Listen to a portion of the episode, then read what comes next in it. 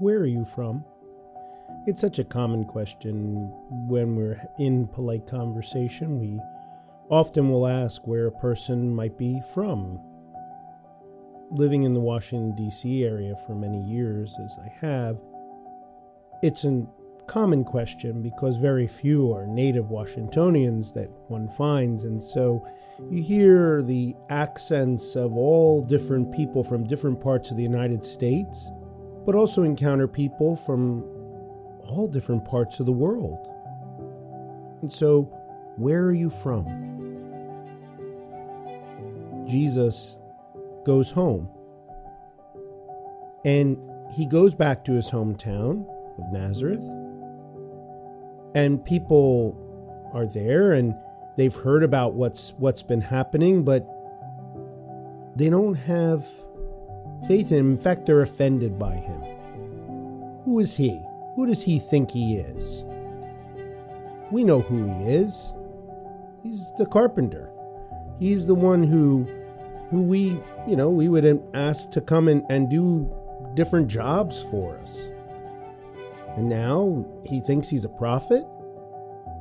This is really strange. And they took offense at him. And he was amazed at their lack of faith because he could only cure a few sick people, and that was about it.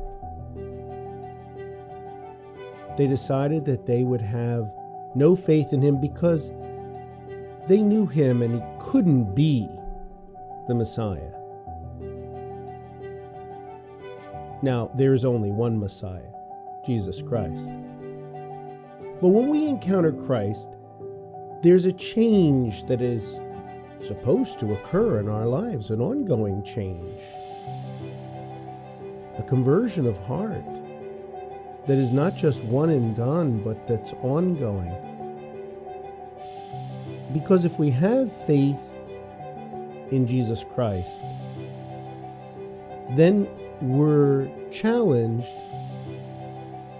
to go in a different direction a direction that is for Him, that has faith in Him, that leads us in ways that we may not know where we're going for sure.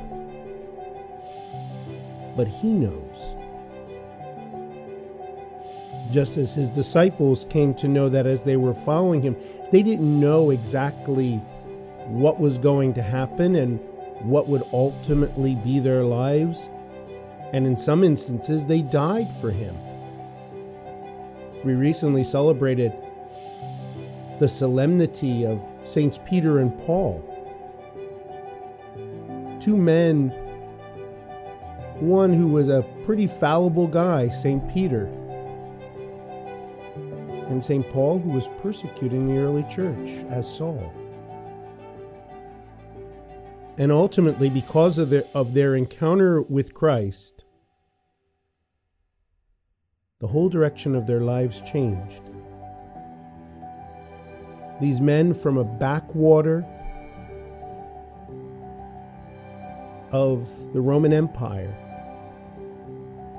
die as martyrs in Rome. And they thought, the Romans, that that would be the end of it. Once people encounter Christ, their lives are changed and they become bold and able to proclaim, as Peter and Paul did, proclaim Christ by their words and by their deeds. Because they have faith and they do amazing things. Let us not amaze Jesus by our lack of faith. Let us live in faith in Him so that then we can go truly to our home, our heavenly home, at the end of our days. But it demands that here on this home, right now, our earthly homes, that we bring Him into our lives and into more so into the lives of others. by what we say, by what we do, by how we live, by not just simply by what we preach, but the way in which we care for another person so that they can experience healing that comes from one place and that allows, that moves to the depths of a person's being and heals them in full life in Christ. This is what we are called to as followers of Him. We are not the Messiah. We are not the Master. He is.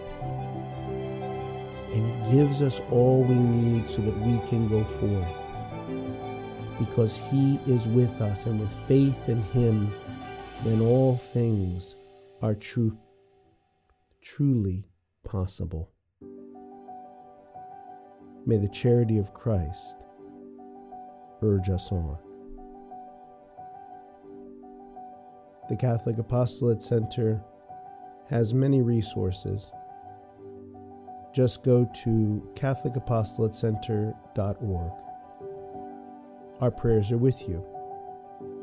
May God bless you now and always.